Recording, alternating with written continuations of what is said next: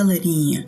Sejam bem-vindos a mais um Spin de Notícias, o seu giro diário de informações científicas em escala subatômica. E hoje, 12 de janeiro de 2020, ou 10 Auroran no calendário Decatrian, nós vamos falar sobre o SLS da NASA. O seu primeiro estágio finalmente ficou pronto, pessoal. Vamos lá. Speed Notícias.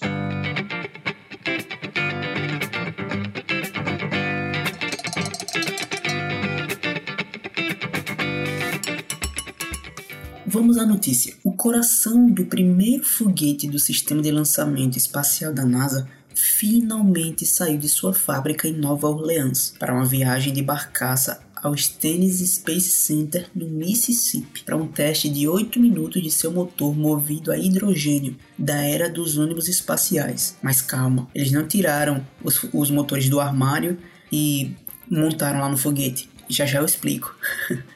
O estágio principal do sistema de lançamento espacial de 64,6 metros e 8,4 metros de largura saiu das instalações de sua fábrica em Michoud, sinalizando um marco significativo, mas muito atrasado, na história de oito anos do programa SLS. A equipe carregou o estágio principal em cima de uma barcaça Pegasus da NASA para ser transportada em uma jornada de meio-dia até o Centro Espacial Stennis. Construído pela Boeing, o estágio central é coberto por uma espuma isolante, semelhante ao isolamento térmico usado no tanque externo dos ônibus espaciais.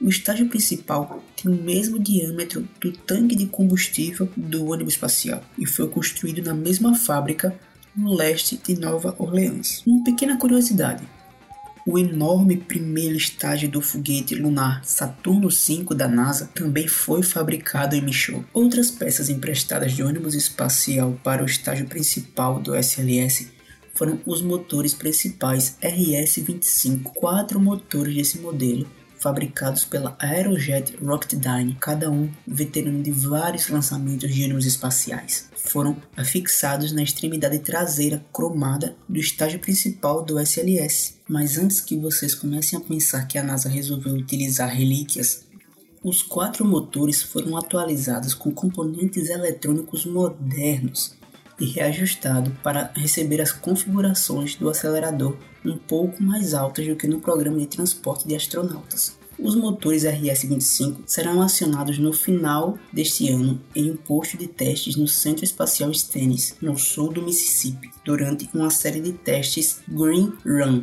projetados para confirmar que o foguete funciona conforme projetado quando carregado com mais de 700 mil galões de hidrogênio líquido super frio e propulsores de oxigênio líquido. Os quatro motores RS-25 vão acelerar a toda velocidade para gerar quase 2 milhões de libras de empuxo durante o teste de fogo quente. Quando os testes estiverem concluídos no Mississippi, a NASA vai enviar o núcleo principal do foguete para o Kennedy Space Center, na Flórida, onde se juntará a dois boosters de combustível sólido montados nas laterais, também usando a tecnologia de ônibus espaciais modificada, e um estágio superior derivado do foguete Delta IV Heavy da United Launch Alliance. O SLS decolará da plataforma 39B no Espaço Porto da Flórida em algum momento de 2021. A data prevista de lançamento ainda está em revisão após uma série de atrasos que afastaram o voo de testes inaugural do SLS de sua programação original em 2017.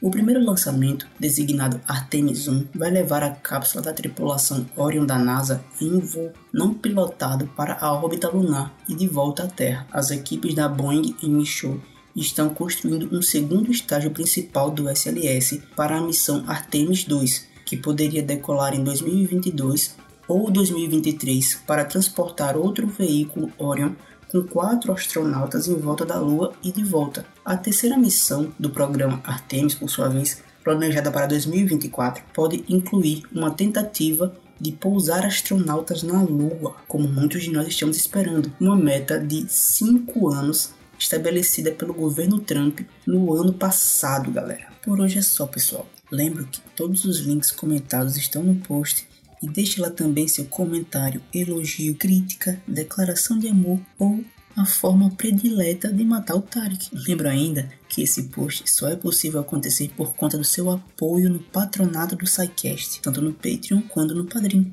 Um grande abraço e até amanhã!